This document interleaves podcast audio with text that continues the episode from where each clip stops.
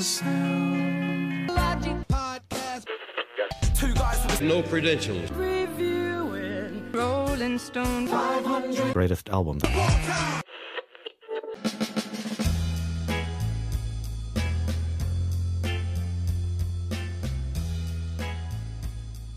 Welcome to the Sound Logic podcast. Today we're discussing album number 99, which is Red by Taylor Swift.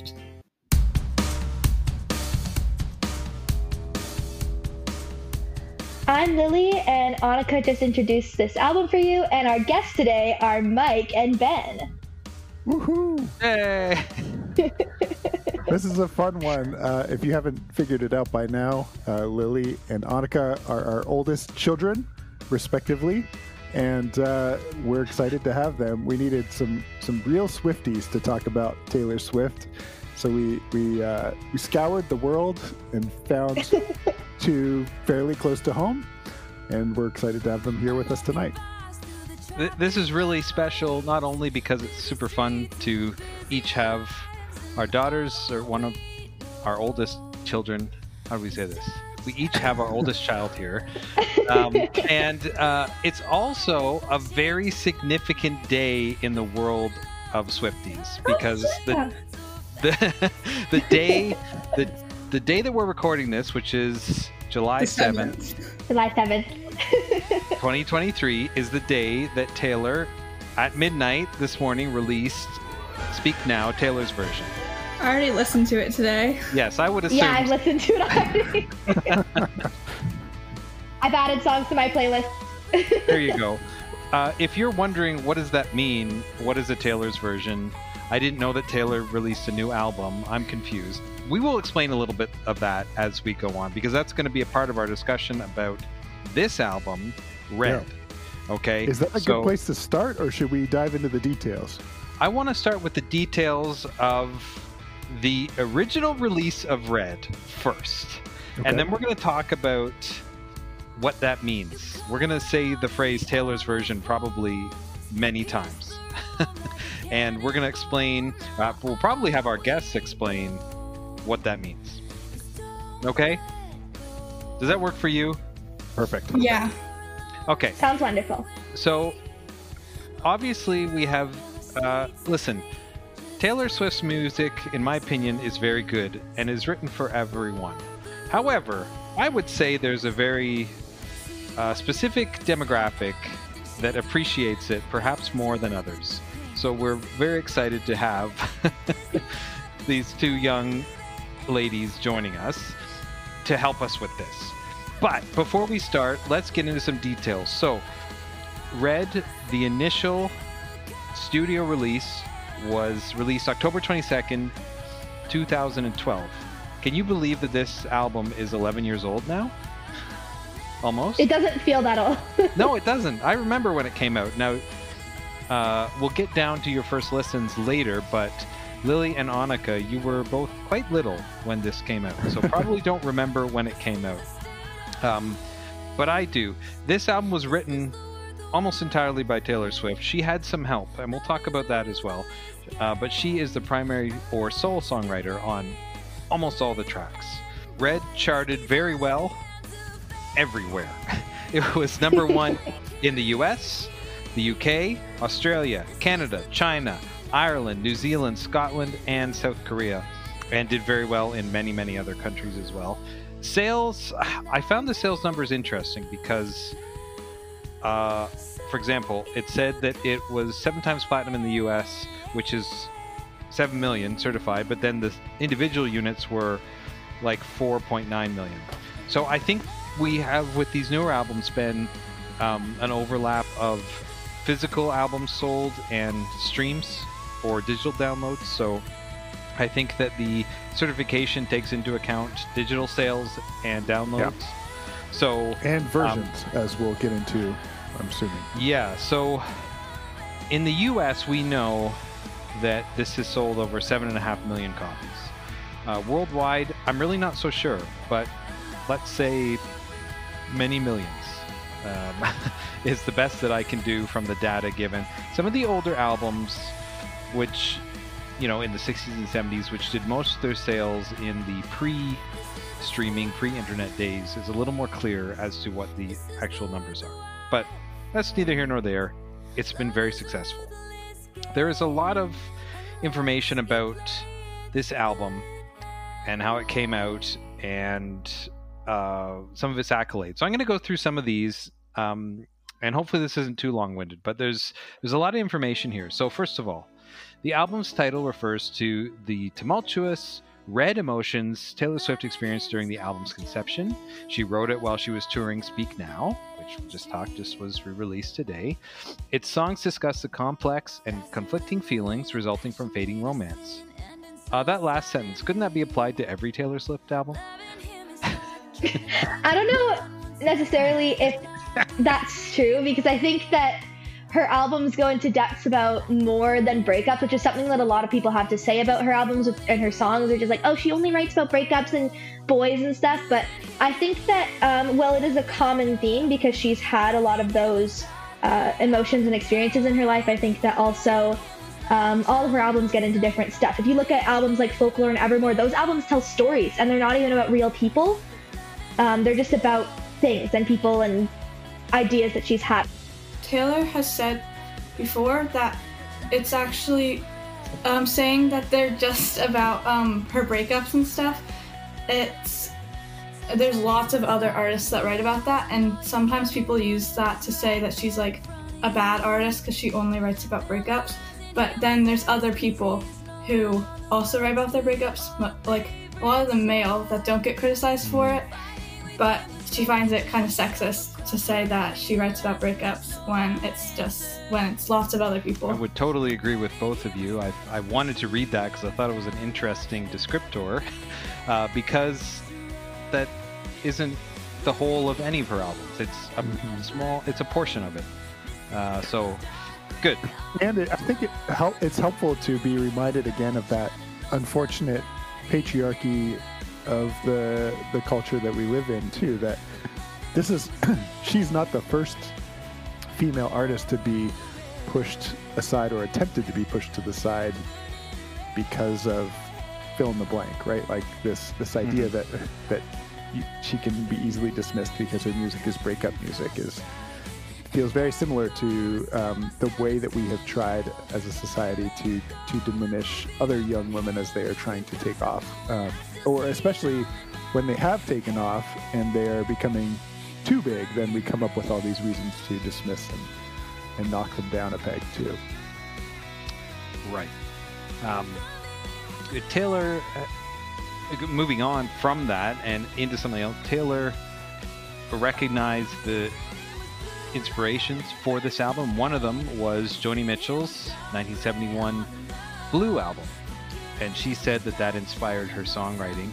And critics immediately noticed the similarities between the album artwork, with Mm. just a close up on the face and the color written in that color uh, of the font. So that's interesting. Um, and another album that we've reviewed, Ben, and one that, that we're both very fond of. And comes up Uh, fairly frequently. It, it really does. it's now number three on the list if you if you haven't uh, followed along to every single episode that we've done. Uh, um, now Taylor Swift enlisted various uh, new producers to help move more into the pop genre from the pop country sounds of her previous albums, and you'll hear that um, as we've discussed in many hip hop and R&B and some other genres that even from track to track you have different producers. Taylor Swift is doing that here, certainly more than her previous albums, I believe, and it's something that you'll see her continue to do after this album into her uh, her succeeding albums after this. something again just a lot of stuff about unfortunately women getting criticized in the music industry is that there was a really long time or consistently where people were like criticizing Taylor Swift for her genre choices so going from oh she only does country and now she's like doing tours and stuff shouldn't she be like going into pop or whatever and then she started doing pop and then people were like oh I thought she was a country artist why is she writing pop music and it's like always been such a thing. Any choice that she makes, and a lot of female artists, it's the same thing. And I think this will be a continuous thing that we'll talk about as we review this album. But it's just that any move that she makes is criticized. She has a song about it, guys. It's called The Man. It's on her Lover album. Take a listen. But I think that she uh, just she was criticized for a long time about genre choices and transitioning. So this album is really interesting because we get a very interesting blend of the um, country and pop uh, genres here. Uh, there are some songs that feel full blown pop. If you go to songs like uh, We're Never Get- Getting Back Together and 22, it feels much more pop than some of the other songs on the album. And then there's songs that feel way more country. So it's interesting to listen to that as you listen through the album and kind of spot those. Yeah, I I definitely heard that. I want to come. We'll come back to that a little later, Lily. But that is a huge um, aspect of this album. Her her shift from one genre to the next. And you're right. She was majorly criticized for that. Um, she released seven singles, uh, which is a lot for this album. Now it was a 16 track album, so a lot of tracks. Uh, seven singles in the order they released are "We Are Never Getting Back Together," "Begin Again," I Knew You Were Trouble, 22, Red, Everything Has Changed, and The Last Time. So it's a lot of singles. Um, she uh, featured a few other artists on the album. Gary Lightbody from, is that Snow Patrol? I think I got the band right. Yep. And Ed Sheeran uh, are also on the album. At least one of those guys will show up on another album after this for Taylor. Um, and so it was released, and in the first week sold 1.2 million copies in the U.S., which is uh, quite a lot. I don't know if that broke records, but it was a lot. However, uh, she did spend this album spent seven weeks at the top of the Billboard 200, making Taylor Swift the first female artist to do it, and the second act since the Beatles to have three consecutive albums, each spend at least six weeks at number one. So that would have been Fearless, Speak Now, and Red. Uh, and I think since then, every album has gone number one. I don't know how many weeks each has spent, but every album has gone number one since then. This is her fourth, and now she's up to 10. Is that right? I believe so. And Yeah. actually, Not including the um, re release. No, and in her most recent album, Midnights, um, she was the first artist and the first female artist to have the entire top 10 of the Billboard 200 be just Wow. Taylor Swift from her most recent album. I don't remember for how many weeks, but she, Wow. the entire top 10 was occupied by Taylor Swift for a good amount of time. So, That's pretty great. significant. That's never happened. Um, No. the album received nominations for Album of the Year at the 2013 Country Music Association Awards and Album of the Year and Best Country Album at the 2014 Grammy Awards. So it didn't win, but nominations. Uh, she promoted the album with the Red Tour in 2013 and 2014, which grossed 150 million dollars. And then uh, that is kind of all I want to say about the red release, the initial release, but a huge part of this album now is, of course, Taylor's version. So, following a dispute regarding the ownership of Swift's back catalog, she re recorded Red and released it as Red's Taylor's version on November 12th, uh, 2021. In earlier that year, she re released Fearless, uh, which was the first Taylor's version that she did. And I could read you the wiki article or or an article about why that happened, but I want uh, Anika and Lily, and however you want to tackle this, I want you to describe in your own words um, why this had to happen, what happened. Anika, do you want to start? I mean, I don't know like all the details and stuff, but I do know that whoever she had like a producer and he owned all the music, and she wanted to be able to use it how she wanted, so she had to re-record it so that she could own it, and then Taylor's version is her having the ownership of it. That's it in a nutshell. Um, Lily, do you have anything else to, to kind of add to that? Yeah, if you guys want a little bit more of a deep dive, and I'll try to keep emotions out of it because I get heated when I talk about this. But um, I have a feeling you're not the only Swifty who does. no, no, no, definitely not. Taylor Swift had a music producer who she worked with for a very long time, um, and his name was Scooter Braun, and he is he who shall not be named. And he, um, they were never really the best of friends, but as time went on, their relationship became really hard. There was some really um, upsetting stuff, and he um, actually, I believe, uh, sexually harassed Taylor at one point in her career, and probably more that she hasn't come forward about. But he uh, had the rights to her music, and he sold them all. So all of her albums from debut to um, Reputation, he sold them all. So she didn't own them anymore. Um, which sucks a lot because an artist should want to have their own music and be able to do with it as she pleases. So um, Taylor is in the process of re-recording her discography in order to own it again. Um, so she's re-recorded three at this point: "Fearless," uh, "Red," and just as of today, "Speak Now."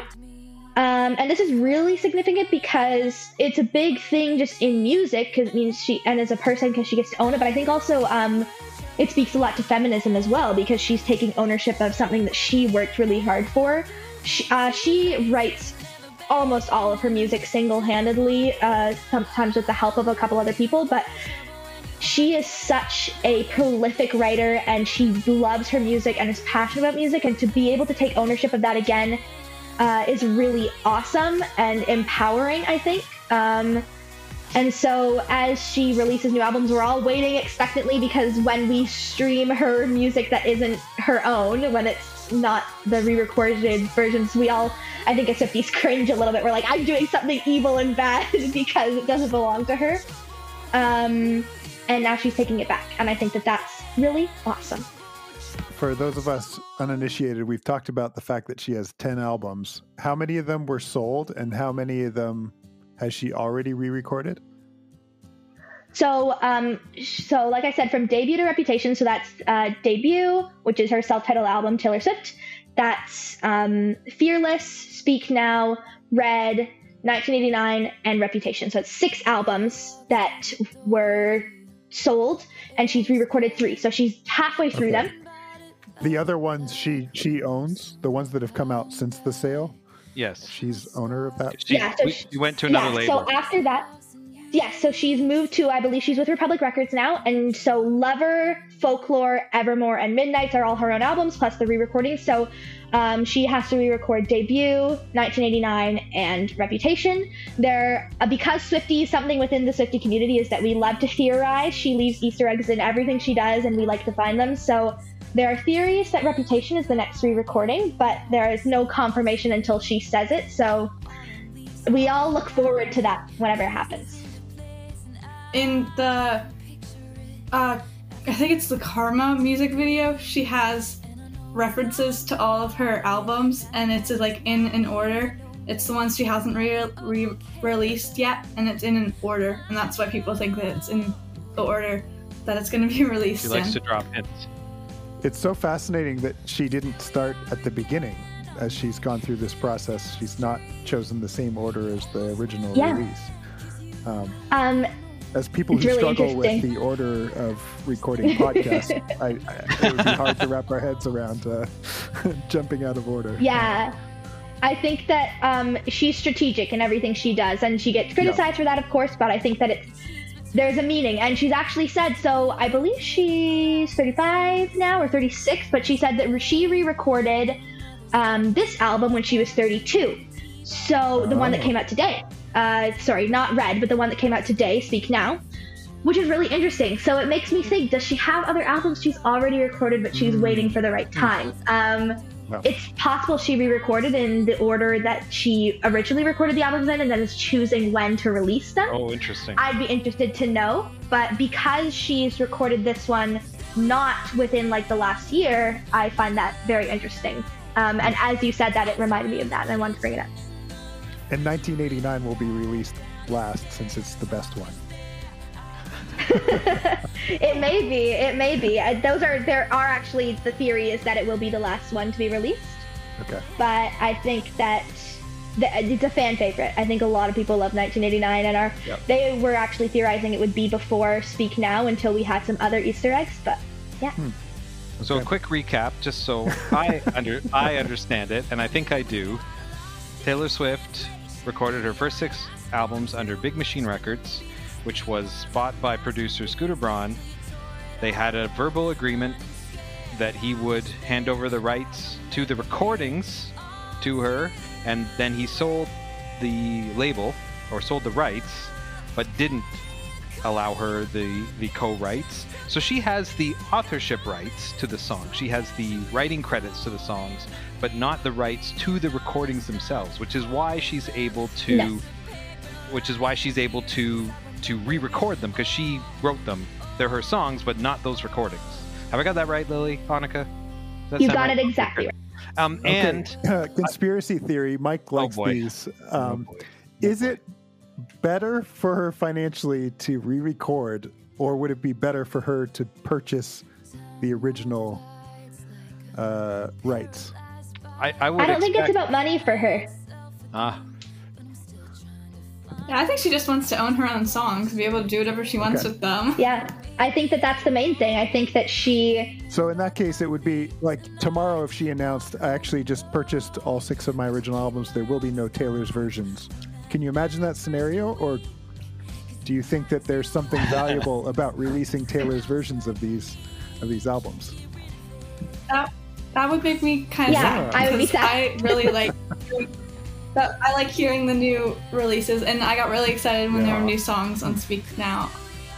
that's something with um, the Taylor's versions is that she also releases songs that she calls from the vault tracks, which are songs that were never released with the original album, but that she did write uh, to go on the album and never made the cut. So um, something that we would lose if she ever decided to purchase everything back would be those. We would never get to hear those vault tracks unless she decided to specifically release them. Right. So I think that that's something uh, special about it as well. But I think I agree with Anika in that she's doing this to have ownership and to say, I worked for these and I, I am taking them back, um, rather than the money. Although, of course, she does make uh, so much money from it.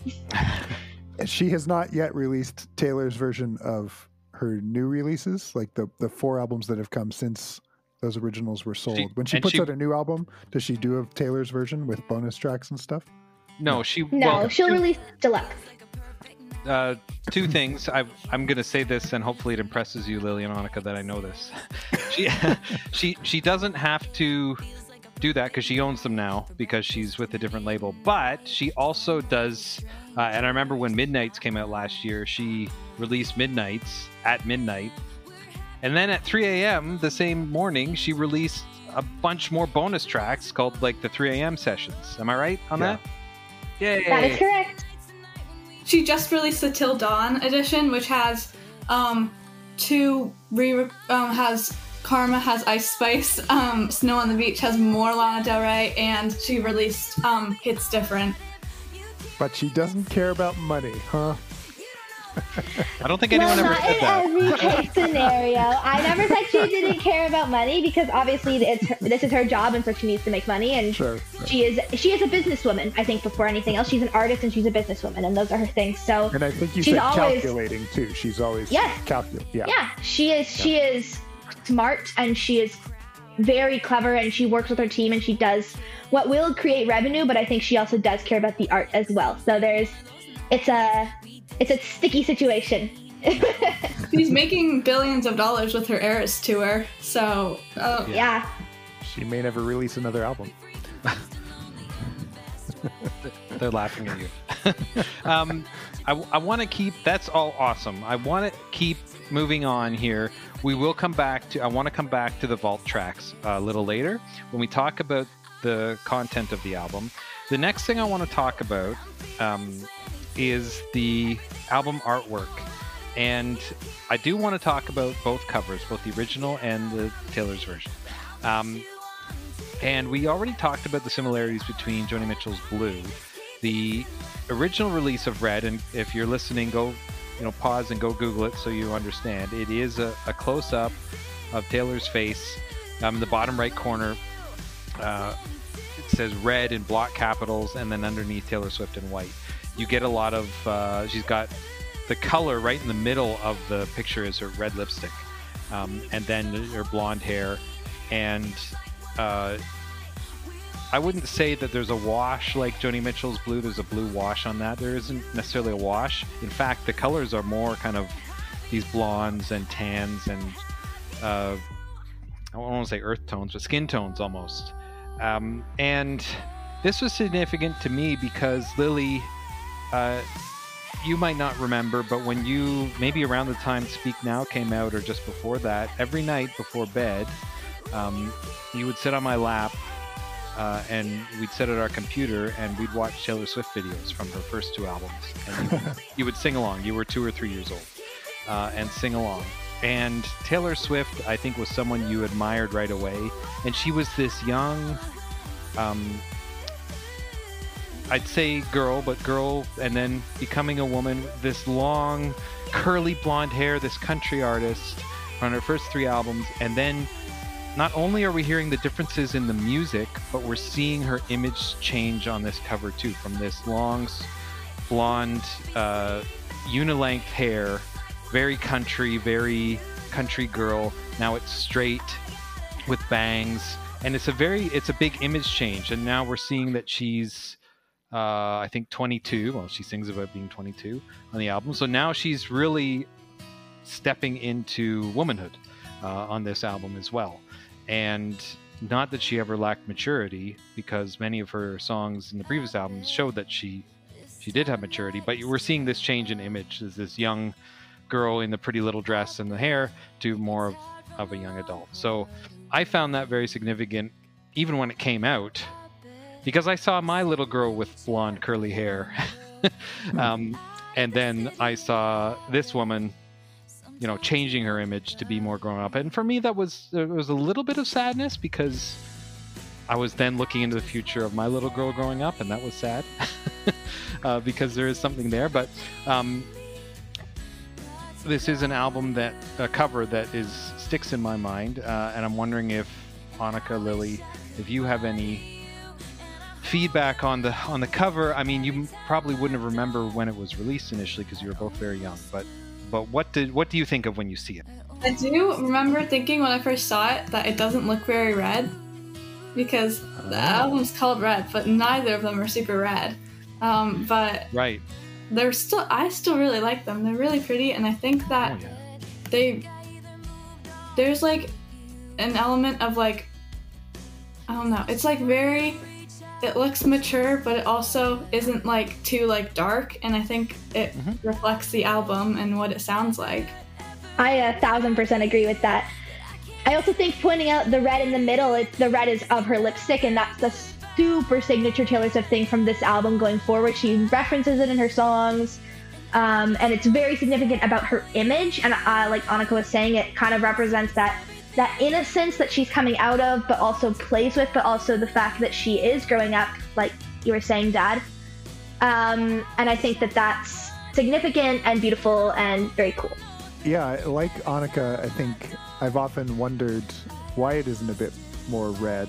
Yeah. Um, as a very, very casual um, appreciator of, of Taylor Swift from a distance, uh, yeah, it, it's it's really fun. I think to hear about the Joni Mitchell blue ties. I hadn't made that connection, and to see the similarities now makes a whole lot more sense to me. Hmm. Um, I would love to see it in red scale too, like Joni's blue album is yeah. actually very blue. Um, be a neat, a neat thing, and uh, and interesting to. I, I mean, makes sense, I guess, with the Taylor's version. But I'd love to hear if there's any insight into when she does these re-releases. Um, obviously, she she makes a choice to step away from the original cover art. Um, Yeah. do you know? Do you know what's involved in that process? Well, I I can't speak to that, and, and I'll give our, our guests here a chance to speak to that. But I, I, I definitely want, and Anika, you mentioned both covers because I'm looking at, at both of them side by side. So we have the cover for Red Taylor's version, which is a new image. Um, and she plays with a lot of the same tones. So you've got the tan, she's got a tan overcoat, she's in a car that's red. Um, her hat is more of a, a burnt orange and she's still got that red lipstick on, uh, which is really interesting. So she plays with a lot of the same things, but changed it a bit. Okay, well, no, I'm going to say something else, but first I want to hear. Does anybody have anything to say about the Taylor's version album cover before I keep talking? I think the album covers have grown up with her. For Fearless, which was her first release, um, there is a distinct parallel between um, the original album cover because in the original album cover she has her hair blowing in the wind and she's facing one direction and her hair's blowing out. It says "Fearless" on the front, Taylor Swift, and it's like these big like big letters and this huge album cover. And on the re-release, oh, and like a black background, so it's a very stark contrast with her like platinum blonde hair and then the, the black background and the, the text in front of her.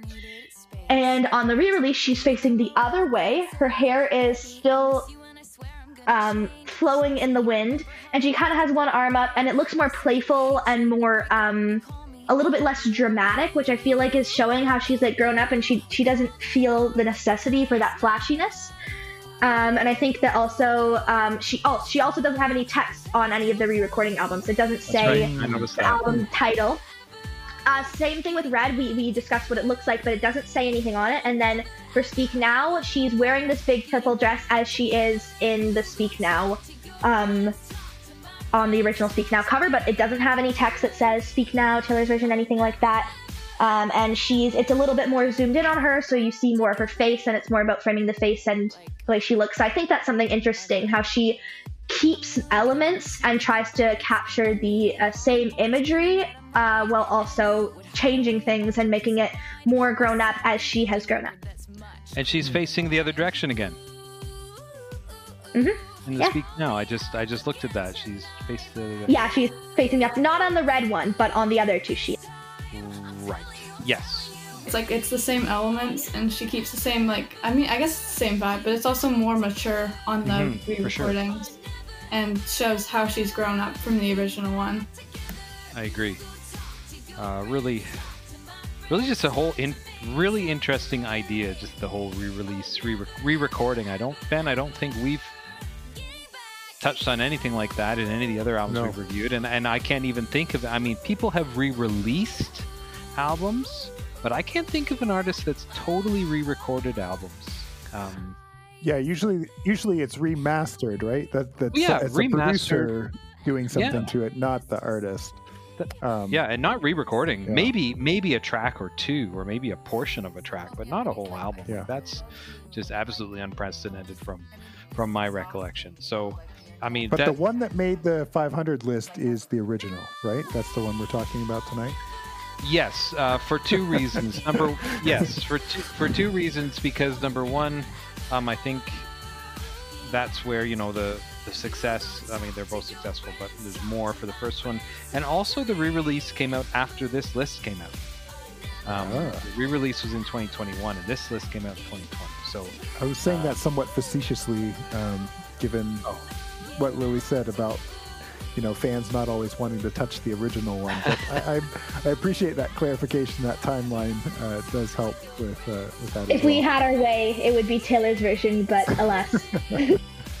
yeah, or Yeah. I mean, yeah, it's beautiful to get Taylor's version, but wouldn't it be nice to live in a world where artists were given the respect to own their own music too, and of course. we could just have the original one yeah, as intended. Yeah. Another day is here, and you're ready for it. What to wear? Check. Breakfast, lunch, and dinner? Check. Planning for what's next and how to save for it? That's where Bank of America can help. For your financial to-dos, Bank of America has experts ready to help get you closer to your goals. Get started at one of our local financial centers or 24-7 in our mobile banking app. Find a location near you at bankofamerica.com slash talk to us. What would you like the power to do? Mobile banking requires downloading the app and is only available for select devices. Message and data rates may apply. Bank of America and a member FDIC. So the next thing is is the track listing and this is where it starts to get complicated because you have you have um, the original release was 16 tracks okay and then there's as taylor still does the deluxe edition which had more tracks Additional six, another 25 minutes. yes and then Mhm. taylor's version which has more tracks 30 tracks. 30 It has tracks 30 tracks. Um. Okay. So. Uh, this is where. this is where I don't even know where to go because it's there's so much music and it's almost like Ben. We've talked about these, you know, ridiculous. Like we did a Ray Charles compilation album that had like 40 tracks on it or something. And, and how do you how do you talk about all that? So, um, I want to start in this way. I, if you can, Lily and Anika, tell us please some of your first memories of hearing this music. Now, not just Taylor, but maybe something from this album, because obviously we've already talked. You you probably don't remember, recollect when it came out. You weren't quite old enough to to really be in on you know new releases at that time. But at some point, you both became Taylor Swift fans, and at some point, you both got into either individual tracks or probably because I think Swifties are really into albums and eras. um, you got into this album, or at least had a period where you just focused on this album or another. So I don't think I've ever just been really into Red, but I do remember Red being one of the first, like the songs that I first heard from Taylor Swift were from Red. Because Okay, I remember I'm actually a fairly new Swiftie. um, because I think some of the first I got into Taylor Swift probably last year when I was in sixth grade, Okay. and my English teacher would play Taylor Swift because she was a big Swiftie, and so I remember hearing like 22 and We're Never Getting Back Together, and all the like pop songs from Red, and I remember going home and then being like, I, re- I like this music and listening to it, and then I'd like get more into Taylor Swift, and I think that's most a lot how I got into Taylor Swift because I remember my English teacher playing it, and then me going home and listening to it because I really like this music. It's really cool because I I think I made an, an assumption, Anika, that you've just kind of loved it forever. So that's that's cool that it's a recent thing. Um, Lily, how about you? I think that you and mom uh, got into Taylor Swift um, around the time I was born, which is uh, just a little bit after she released her first album. She released uh, her first album, I think, in 2006 or 7. So that was like a year or two before I was born. And so I grew up with Taylor Swift, um, more or less. And I have a lot of memories of her. Um, I, I hadn't until recently when you asked me to record this with you. Uh, actually sat down and listened through the whole album, like gotten through the whole thing at like in one go, or at least intentionally listened through the whole thing. But I, I listened to the songs; they're on a lot of my playlists. Um, the ones I remember the most uh, probably were "I Knew You Were Trouble" and "We Are Never Get Ever Getting Back Together" because those are songs that I remember watching the music videos for and being able to sing along with and have fun with. And I think all of our the four of our family, uh, dad, we all really got into those songs. I remember listening to covers and watching music videos. And um, one thing I really remember, and I don't know why, um, but the Everything Has Changed music video, which is featuring Ed Sheeran. Um, I really remember that music video for some reason. It features two kids going to school who look a lot like Taylor Swift and Ed Sheeran, a little boy and a little girl, and they are at school together and they're outcast, but they have each other, and that's what matters. And I think that. Um, I think that I remember that a lot. And then at the end of the music video, they come out and Ed Sheeran picks up the little boy who looks like him, and Taylor Swift picks up the little girl who looks like her, um, which is really cute. And I remember that a lot. But this album, I definitely remember lots of. Um, and I think looking back into my memories of growing up with Taylor, uh, this is one that I remember more than listening to any of the others. Although I do oh, cool. remember enjoying Speak Now. Um, 1989, I think, was the first one that I remember you having, like that we got for you, or Yeah. you got, which came out after this, just after this.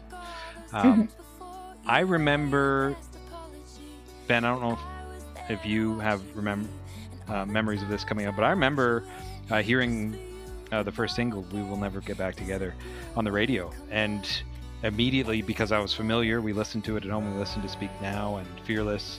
Immediately, kind of going, "Whoa, this is very different. Like this is this is not this is not country or not Yeah. exclusively country," um, and kind of being surprised and a little excited and curious about wow because uh, some artists try and fail to change genres or whatever that means to you because i think that's kind of a complicated some people say well i'm not stuck in a genre i make the music i want to make but she very clearly was moving away from being exclusively a country artist uh, which obviously has been a good move for her, very successful. But but right away I noticed it like wow. Um, when I listen to the whole album now, I I could see how if you were into Taylor because she was a country artist and not because you really really loved her music, you could put on this album at the beginning and still hear some of those country elements with the first track State of Grace. I think a lot of the drums and guitar sounds like country rock. You get into Red, it starts with banjo. Um, as you go through the album, but if you just heard it on the radio, you would say, "Hey, this isn't the Taylor that I'm used to." Uh, So I, I definitely remember it coming out. Um, I don't think, same Lily, I don't think I ever sat down and, and went through the whole thing, but just being around you and your mom um, and us just listening to it around the house, very, very familiar with it. Um, ben, were you very familiar with with much of it, or singles, or, or how much of it did you know when you listened? No, to it? I'm thinking about our conversation a few weeks ago when you talked about um, you've always listened to Drake, but maybe never pressed play on an entire album. yeah, I think that's how Taylor's been for me. If Okay. I want to, uh, she pops up from time to time on other things that I'm listening to, and Right. I, I occasionally will type her name into Spotify and just listen to her hits. But it's really been since we started talking about reviewing her music that I went to Red and, and listened to it. I I think my earliest um, Taylor Swift memories are actually when Ryan Adams' uh, version of 1989 came out, and I think I listened to that first. Um, I knew a few of the the hits, the radio hits, but Right. I think that was the sort of like nudge that I needed to go and check out, check her out for real, to not just dismiss her as we often do as like a young female artist that's going to be here for a few minutes and then disappear again. you know, a horrible lingering thing that that continues to still happen. Um, uh, and then over time, like one of my favorite uh, TV shows that continues to come up on this podcast because of how much music reference there is in it. Uh, New Girl, she shows up. She actually shows up as an actress in New Girl, but she Oh, okay. also has. Uh, there's a number of scenes where people in passing reference her, um, including a, a sort of breakup scene. Is this making you feel better at all? Yeah, we're happy, free, confused, and lonely at the same time. I just wanted to listen to Taylor Swift alone. my my awareness of Taylor Swift has been like out there in the zeitgeist, out there in the in the culture, and not necessarily deeply ingrained. Um, it's been kind of fun though in the last year to pass by Anika's room and hear it on and know, oh, she's trying to dig a little deeper than than we have, and it's kind of neat to to see my kids start to have their own like deeper opinions on on music that's not just uh, you know, kids uh, satellite radio or what their mom and dad have been listening to. So yeah, Right. it's neat. Like, I'm glad to finally get a good reason to sit down with an entire album and, and give it the respect that she clearly deserves. Um, because we all know albums should be listened to, not just random songs, right? Um, I was just gonna say that I think I just remembered that I think my one of the first times I listened like to Taylor Swift wasn't even Taylor Swift. I think I listened to "Shake It Off" in the movie Sing, where the Oh yeah, that would have been an early one for me too. Yeah. and I think that's the first time I listened to anything Taylor Swift Okay, related. cool. Because me and Alethea and Jonas would listen to "Shake It Off" from Sing, not even Taylor Swift. We just listened to this um, movie Is that the porcupine? Is that the porcupine? No, uh, that's the pigs where they dance. Oh yeah. Um, but I think that's my first Taylor Swift memory. okay, that's cool. Um, I something that Ben and I don't always talk about, but I think is really important that we talk about on this album. And I am again going to turn it over to our young guests here. Um, Taylor Swift is an excellent songwriter and is a very thoughtful and passionate lyric writer. One of the songs that she redid on this is a song called All Too Well. And when she re released it, she extended it and made it 10 minutes long. Sorry, Ben. I know that's not your that's not your favorite. Um, and uh, I have a I have a coworker, and we um, have lunch together almost every day, and on Fridays we go out. And we were driving somewhere recently, and he and I was talking that we were going to record this, and he said, "What do you think about Taylor Swift?" And I said, "Well, I mean, I think she's great. We listen to her a lot, and um, I was kind of, you know, he's." He's a white man, a, a little older than I am, and I was kind of expecting him to go on a bit of a tyrant about maybe why he didn't like her. And he said, I saw her on Saturday Night Live recently, and she played this song, and it was like ten, it was like ten minutes long, and I thought, oh, he's gonna, oh, he's gonna just blast her here, and he goes, I was absolutely captivated, couldn't stop Wow. watching. I just, I, I don't even know what it was about, and I just, I was, I was fixated the whole time. Uh, and I said well, it was probably all too well. He's like, well, that that's it, that's the one. It was really good. I couldn't believe how good it was. And that's kind of that was it. But I thought like, wow, here I am, you know, assuming that he's gonna hate it or that he's oh, some silly young woman just singing this ridiculously long song, and he was absolutely captivated by her storytelling. So, um, fans were absolutely thrilled that she extended the song. That song is an emotional song, and um, extended the lyrics. And I think that it fans loved it even more. That it was more emotional and more expressive. And one of the questions that um, that I asked before we started of of Lily and Anika is that there is a significance on many of her albums, and I just learned this because Lily, you and your mom were talking about it. That often there's significance on her albums between the fifth track and the twelfth track. And I wonder if you would, uh, as we start talking about the lyrics, and and you can talk about your some of your favorite lyrics on this album too as we go on. But what is the significance of the fifth and the twelfth track? Um, Lily, do you want to start start us off there? Sure. Um, yeah. what is it? What is that all about? Is that a thing? Um, so definitely with the fifth track. Um, the fifth track is generally the most emotional song on the album. It uh, can be about a breakup or experiences that Taylor has had, um, and it is it hits hard with fans. And I, from what I remember, she only recently actually revealed this.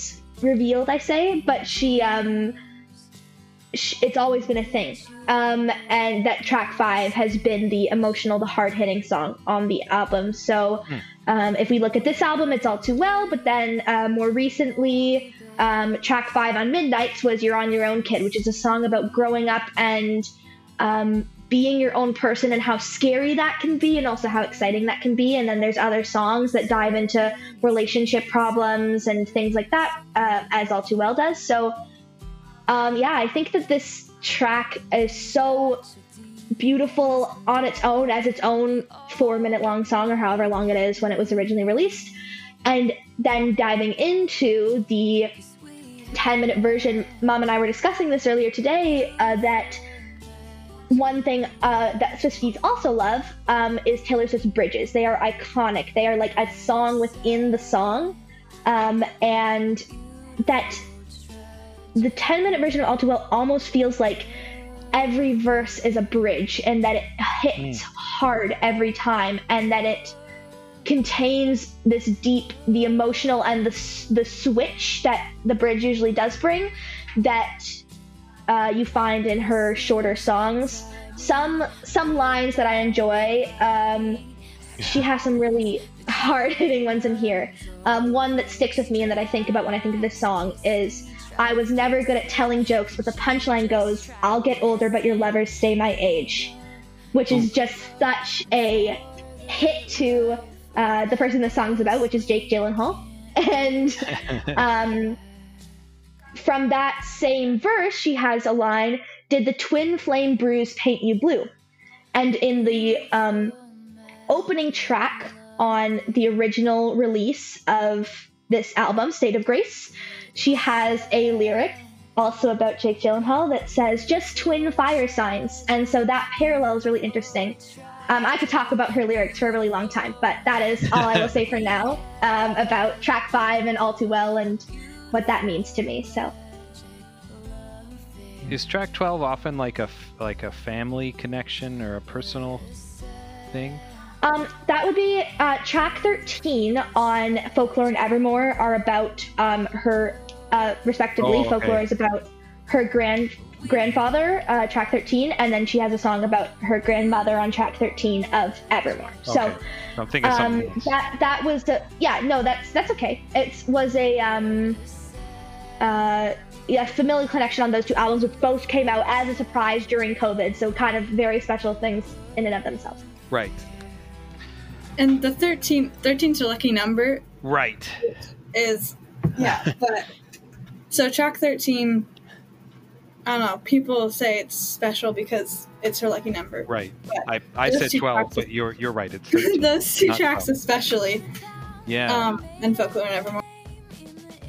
Wow. Really cool. Uh, cool stuff. And yeah, we could probably talk about lyrics for a long time, and we know that there's often speculation when we talked about earlier how she's criticized for just doing breakup songs or just thing, but often there are songs about specific people, and a lot of them are celebrities that we know. So there's often speculation about who that's about, sometimes more obvious than other times. Um, and is always another fun thing for fans, for Swifties, to try and figure out and decipher what's this about. I'm gonna double down on this connection to to Joni Mitchell Okay. and Blue. I think as someone who's appreciated her radio hits for a long time, but um, even at the first few listens to this album, I sort of felt like it, the radio hits are great, but what is really going on with the rest of this stuff? It wasn't until the third or fourth or fifth listen sometimes that I started to see just how much of a poet she can be with some of Oh, her yeah. lyrics. And I'm Oh, curious for for Lily and Anika, um, as fans, do you find yourself primarily drawn to her most popular songs, or do you wind up digging a little deeper into the lyrics and finding sort of hidden gems from the ones that aren't released as sing- singles, for, for instance? Um, can you talk about that at all um, for for those of us less emotional people who, who don't connect with lyrics first? Um, for me, I think that sometimes I actually find the most popular ones, the ones that are like super upbeat and like very pop style, they're like not my favorites because I like the ones that have like really deep meanings and the ones that are like slow and emotional and like the ones that mean a lot and the ones that since they're so like deep it's just it has like it gives me a special feeling I totally feel that. I think that I do have love for a lot of the popular songs and singles, and I find myself listening to them often. But um, as someone who has been involved in music my whole life and is now making it like the focal point of my life, um, I think that listening to those lyrics is not only uh, relatable, which is what Anika was saying, but also inspiring. It inspires me to write music and to write music that means something to me. And I think that that is something that Taylor Swift does for a lot of people. She is relatable um, and she writes music that people can listen to and say, I know what that feels like. That is me. Or I've had that experience, or finally someone put it into words. And I think that that's a power that Taylor Swift has. Yeah, I think that her lyrics are so. People brush her off again. She writes breakup songs, her lyrics don't mean anything. And then she has these. Uh, Folklore and Evermore are really good to listen to for the lyricism and the po- the poetry um, because they are such deep songs with intricate meanings and um, word painting and all these things that I could talk about for forever. I could do a whole podcast about a song, probably one song. So Huh. maybe I need to start a podcast. Anika and I can start a Taylor Swift podcast. One song at a Um, time. one song at a time, yeah. I don't know if I'm like knowledgeable enough to do a whole podcast on it, but I do find even if I don't relate to the songs, I can still find meaning in them and find Yeah. them really Mhm. uh, like meaningful and I really like them, even if I can't like relate to what she's saying. Right. Yeah, exactly. Uh, you you took the words out of my mouth. You got me. That's exactly what I'm going for. But yeah, Taylor Swift is an incredible lyricist. So As a father, I'm glad that the two of you can't relate to some of this yet. yeah, yeah, Um, can save the heartbreak for later. I'm sure there's a lot more we could talk about. and the, one thing that we we always talk about and we need to get to is if you're new to this podcast, uh, you might not know that we have a playlist on Spotify. It's called Sound Logic Favorites, and we always pick two tracks from every album we review. And when we have a guest, we really encourage them to pick a track. And when we have two guests, we like them to each pick one. So here's the tricky part where you each get to pick your favorite song, and I'm going to open the table wide open that it could be from the original release or the deluxe or Taylor's version. Um, any, you can pick. You know, you've got 30 songs to choose from. Um, That makes it even harder. I know. I was gonna no. say I didn't know Taylor's version was open. Well, I'm making it an option. I don't think it would be fair to say you can't pick because I think that especially for the hardcore fans, uh, a lot of them, as you said, and I agree, you, you don't listen to the original anymore. If you're going to listen to one, you're probably going to listen to Taylor's version. Um, and if you're listening to that whole album, let's pretend you have it on shuffle. You're going to be listening to more tracks, and I think it has become a part of the listening experience of this album. So, I mean, it's our podcast, and we make the rules, so uh, we can do whatever we want. I love it. Uh, uh, so, uh, if I'm putting you on the spot and you can't think of one from Taylor's version, and you had something else in mind, that's fine. But certainly, um, Ben, unless you have an objection to it, I don't see why we wouldn't include. And if you can't track. pick, then your boring old dads are going to have to pick for you. Oh, yeah. You don't want that. Well, what would you pick if we didn't pick? Like, what are your Oh. favorites? Can we hear what you would pick before we say our picks? I'm actually intrigued. Alethea came home one day singing Trouble with different lyrics. I think her. I was thinking Jennifer the other day for this because I said that that's the only song she knows from Red, and that's not even the right lyrics. Yeah, I think it was in it was in music class, right? So it's for the treble clef. It's like treble. something like Tre- treble I knew you were clef. I knew you were treble. That's adorable. Uh, and, uh, and I'm sure we can find a clip to play in the background. And tonight at dinner, when the first few notes of that song came on, Jonah said, "What song is this?" And Anika said, "Trouble," and he said, "Oh, I knew that," or something like that. And I thought, "Oh, wow!" So like something is happening in both of them. Like they're attracted to this rhythm, this beat, and I don't know. It's it's a song that I've known for longer than I didn't know that it was on an album called Red. So I'd probably pick that one. I think. I also knew the trouble one before I knew I you were. I knew you were treble because I learned it in music class before. I knew you were trouble. That's great. I uh, that was the first one I remember hearing, like when before the album came out. Um, that's one of my favorites. I really like we're uh, we're never getting back together. I think it's so fun. Um, I, I love the way that she tells the story and relates it, and, and has more of the talking um, clips in it. She does that on other albums. Really good. Yeah. Uh, you know what one of my favorite one is, and I always turn it up. I really like Starlight. I think that would be. Starlight's good. It's really, it's really poppy. Um, it's maybe not her most uh, creative song on the album, uh, but it's so much fun, and I really, I really like it. It's got a bit of that country pop feel as well, uh, which is cool. But um, hard to pick one from the album because there's a lot of really good tracks. So hopefully that's give that we've stalled enough for you two to to finalize your choice. Um, Lily, do you have something already ready to go? I think so. I wrote one down and I wasn't going to set it in stone, but I mean, I'm not going to say all too well 10 minute version because if some poor soul is shuffling this playlist and they land on the 10 minute version of All Too Well, I don't think they're going to know what they're getting themselves into. And if you want to get into that, then I highly recommend, but I don't. That Thank is a song Lily. that I Thank you. intentionally listen. That is a song I intentionally listen to, and I think most Swifties intentionally listen to. It's not like, oh, I put it on a playlist, and if it shuffles through, I guess I'll listen to the whole ten minutes of it. It's like I am sad and I need to cry for ten minutes straight, and that's why we put this song on. So, I think that if I had to pick one. I wrote one down, but I think I might have to go with Everything Has Changed just because it has that memory with me. Um, and I'll, I'll go in and change that.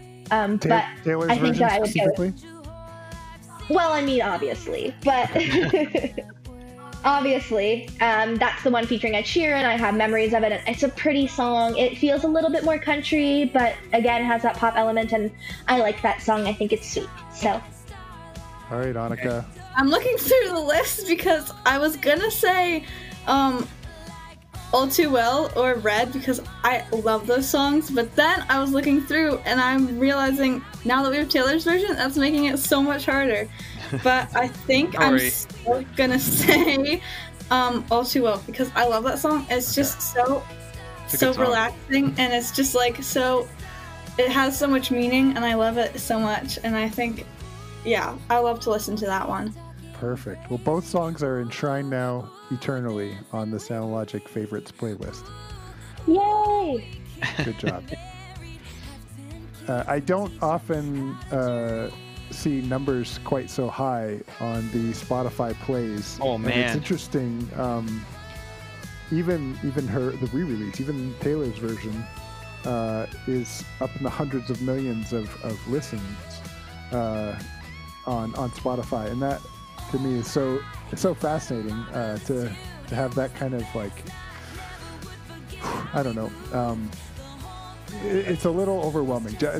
When Yeah. we talked about Drake just a little while ago, and just Yeah. how many how many millions and millions of, of, of times his music has been listened to, and to see this here, um, it's pretty cool. Ben, I was looking at that, and I think that uh, Blank Space from 1989, I think, is in the billions, like 1.3 billion listens, something like Yeah. that. It's just just wow. But many of Yeah. these, many of these are in the the X hundred million listens for sure. Uh, it's, it's just wild. Um, Yeah. Lily and Anika, do you have any other comments on uh, on any of the individual songs that you really, really, really, really, really want us to hear before we move on? I know Lily, you said you could talk about every single one for a long time, but before we move to another, We've been tricked by here. someone you're related to to make the episode three hours long. Um, that try happened. to do that. My mom recorded Blue, and Yeah. it took three hours, and it was a very long episode and had to be put in multiple parts. And I love her for that. Blue has less than ten tracks too, so we'd really be in trouble with Right. uh, Taylor's version. I knew you were trouble, Ben. Ha ha ha. Uh, okay, uh, and last call. Anything else? I that have a question. burning? Okay. Uh, Lily, specifically, this one's for you. How are you dealing with Taylor snubbing the city of Toronto on this uh, tour? I can't do it. I can't. She she is spending four nights in Tokyo. She added extra dates to her Australia leg. She is going to Scandinavian countries and she cannot come to Toronto for one night. What did we do?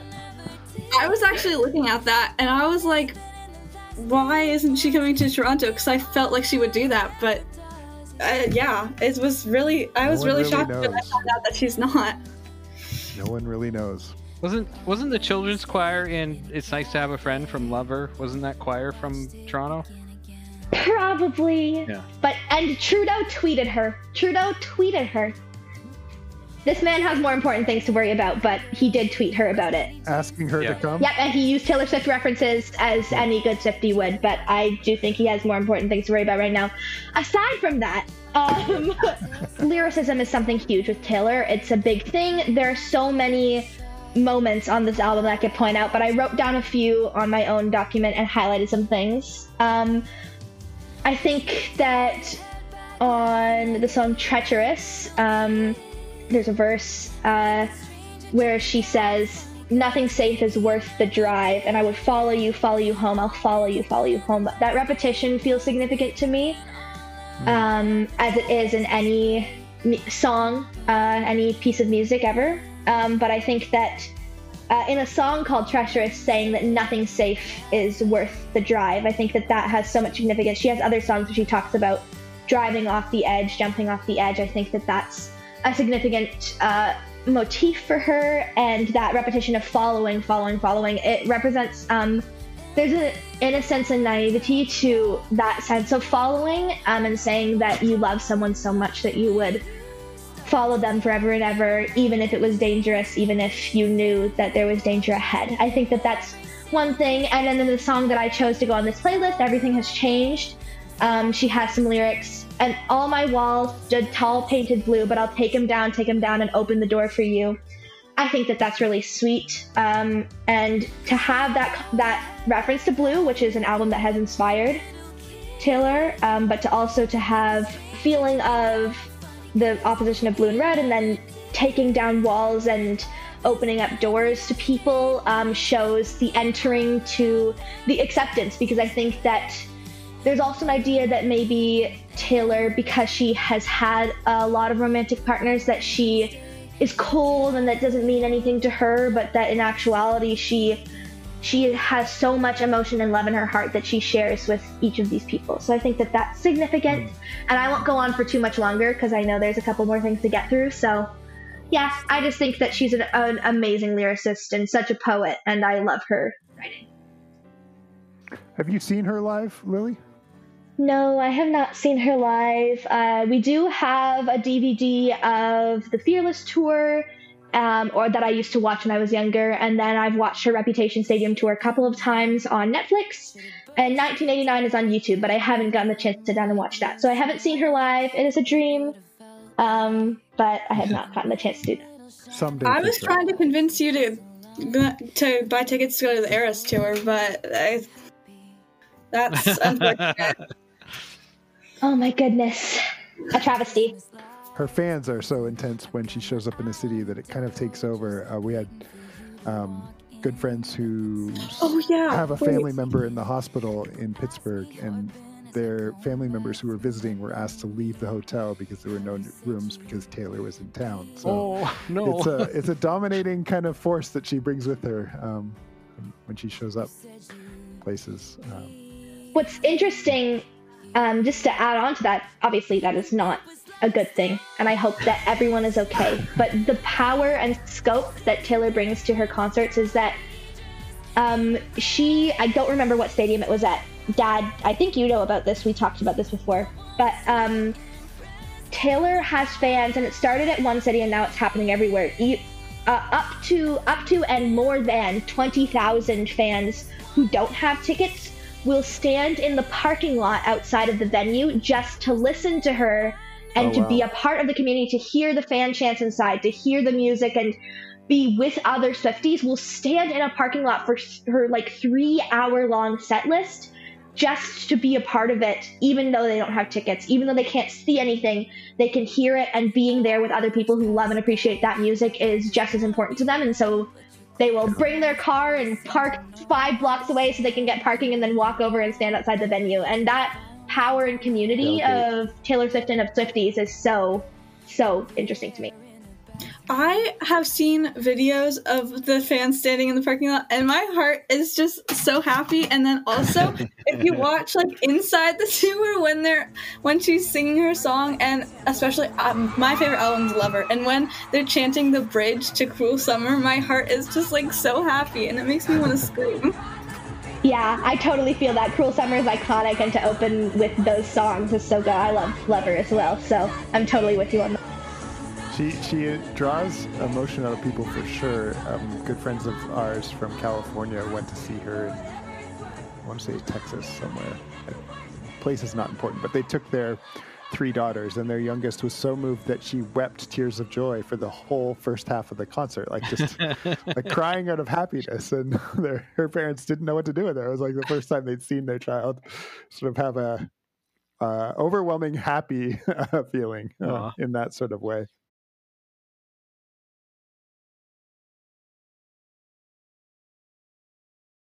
Uh, this would be fun. It almost feels uh, anticlimactic to move into some reflections and wrap th- this up, but but perhaps it's time to move into some of our concluding thoughts.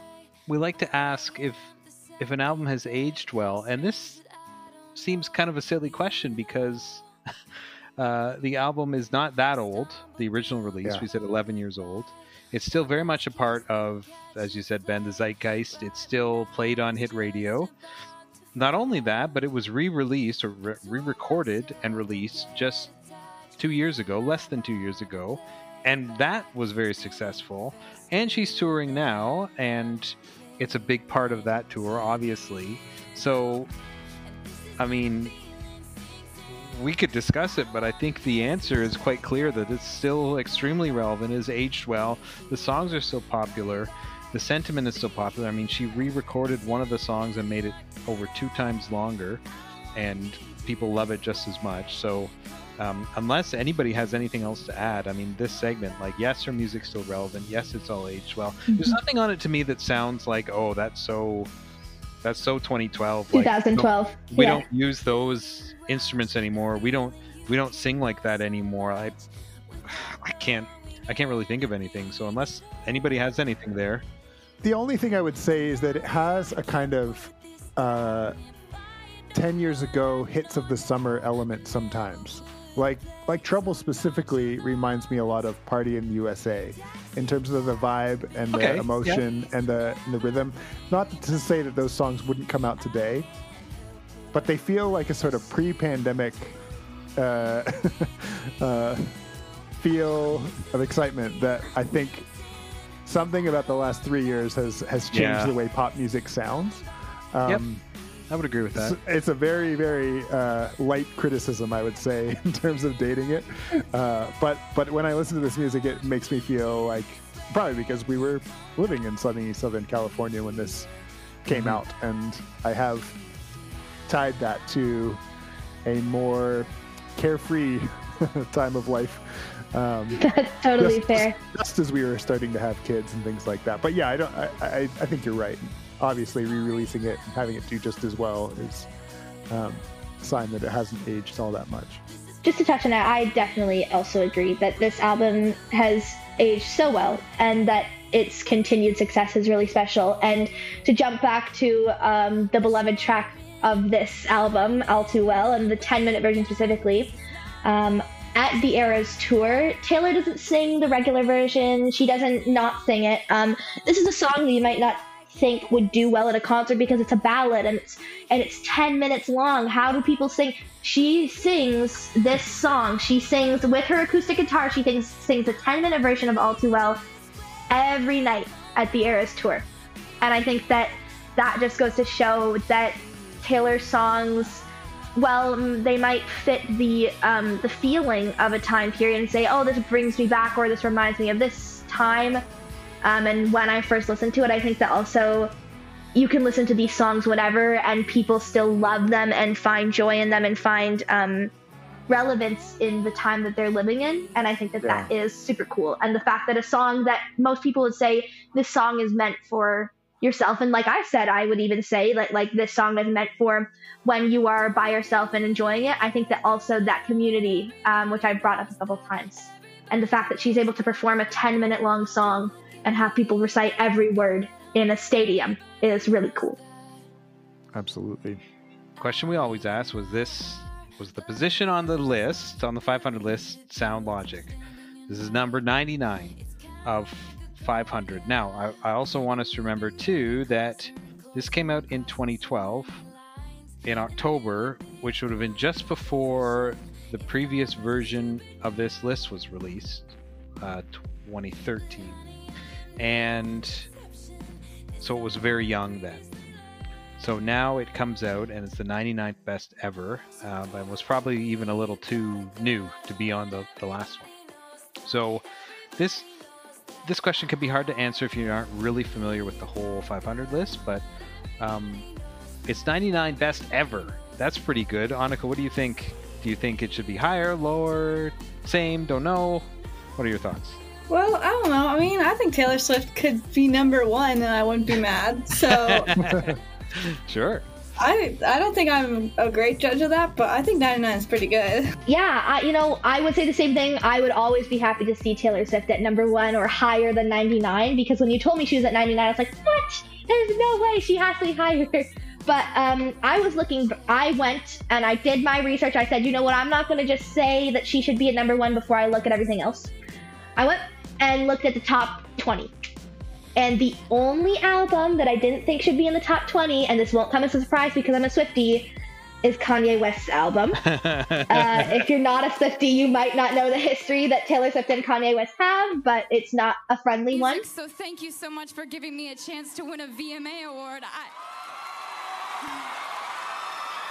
Yo, Taylor, I, I'm really happy for you. I'm gonna let you finish. But Beyonce had one of the best videos of all time. And maybe Taylor could jump in and take his spot at 17. That's all I have to say. But I, the top 10, I was looking at the top 10. I said, how do you move those around? I mean, there's some iconic music on here, some really, really good music on here. And as much as I love Taylor, um, I don't know if I need or want her to take any spot in the top 10. Um, and I would want to see her move up, obviously, but I think that there are some really amazing albums before her that I am happy to have where they are. Cool. Um, I don't know if do you have anything on this, Ben? I, I imagine I, this will go up. I think even even more uh, interesting than uh, this ranking here at 99 is that there are only two Taylor Swift albums on this list of 500. I imagine that's bound to change. That yes. there will be more in the future, and that they will be ranked higher. Um, I don't know how high. 100% uh, agree. But I, I think I think it's bound to to shift in the future. I was just saying the other day that I think if another list gets released, Midnights is going to be somewhere on there because it was so popular and it oh, sold so, so many things the first day. So I think it's going to be on there.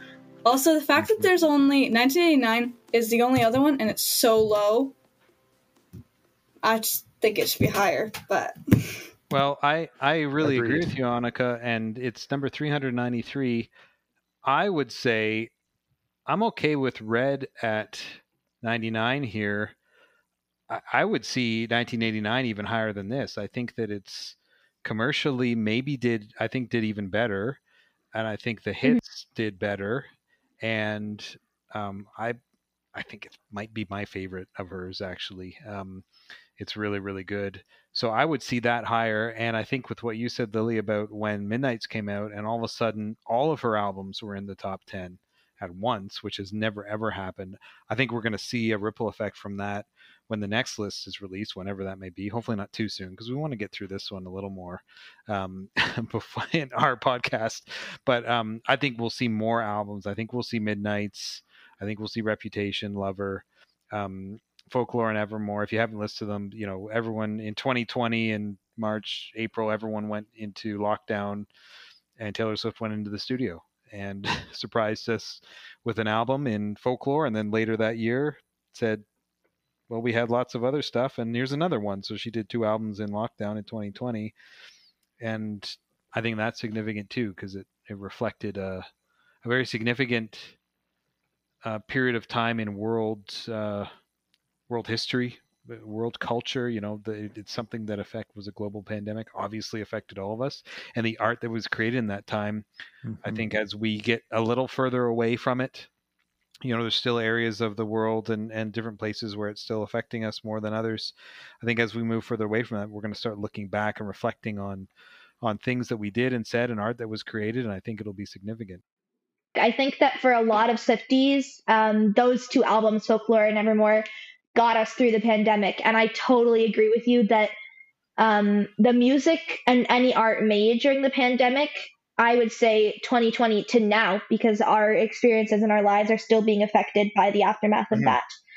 Absolutely. I think that it really reflects a specific period of time of feeling and emotion and folklore and evermore beautiful albums uh, mm-hmm. i like i said they got me through covid and i know they got a lot of people through covid so um, that's the kind of impact that Taylor has as an artist and as a person. Um, I think that that's something really special, and that can be said about lots of artists. But I know for me that Taylor has been such an inspiration, and she got me through that time. Um, and I think that that's very special and significant, um, and that I would love to see more of her music uh, higher on this list for sure. Well said we're pretty much at the end here of of all the different things we wanted to talk about. Before we conclude, um, we we did mention, but usually the last thing we say is about other albums. There is only one more. That's 1989 at 393. Uh, and that's it. But as we discussed, there will probably be more in future if Rolling Stone decides to do another one. If albums are still a thing in the next few years, and I think they will be, um, and Taylor is proving that that uh, people love albums uh, that that will happen. So, any last chance? Anything else that anybody wants to say before we wrap it up here? Thank you for bringing us on. Oh, that was so nice. Uh, Thank we'll you. have to do it again in a Yeah. few years when we get to uh, yeah. 1989. Um, I think I like 1989 more than Red, so I'm excited to do 1989.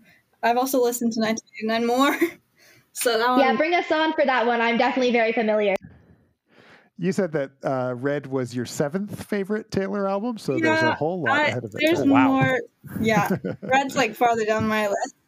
Someone on the internet created like a mathematical way to calculate which Taylor Swift album is your favorite. I don't know if you've gone through that path, Anika. I've considered it, but apparently it takes a very long time to get through. Mine is just which ones I like the most. That's totally fair. I I can see myself at some point on a rainy day, maybe this summer, uh, getting into that mathematical breakdown of which Taylor Swift album go. is my favorite. But we'll see if I get to that.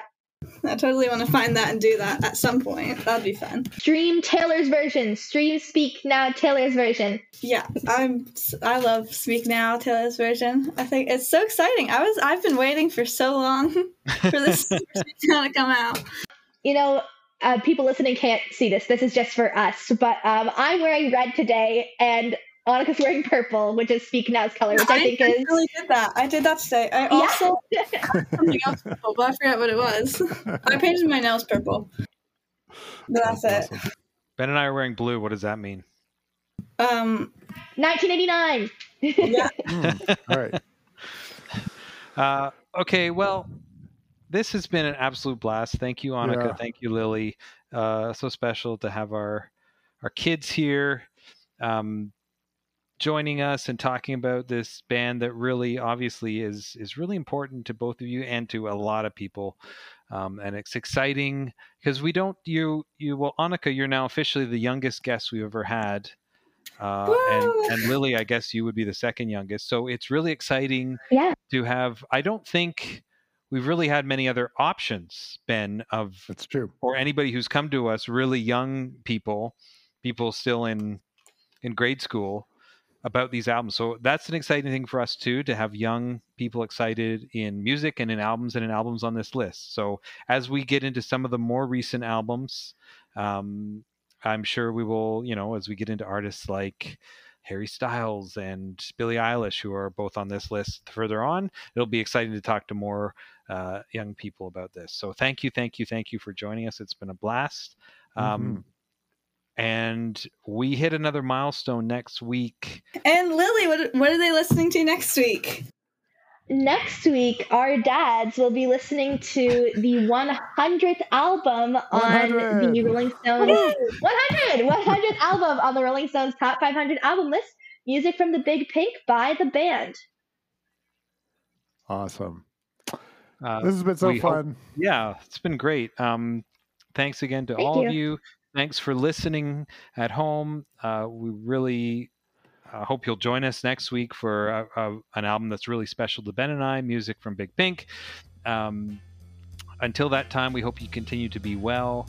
We hope you. We hope that you take care of yourselves and those close to you, and we certainly hope you'll join us again right here on the Sound Logic podcast. Thanks, everyone, and take care. If you like what you hear, subscribe on your favorite podcast app and write a review. Send us a message at our Facebook page, on Instagram, or through our Sound Logic Podcast Twitter feed. Thanks for listening.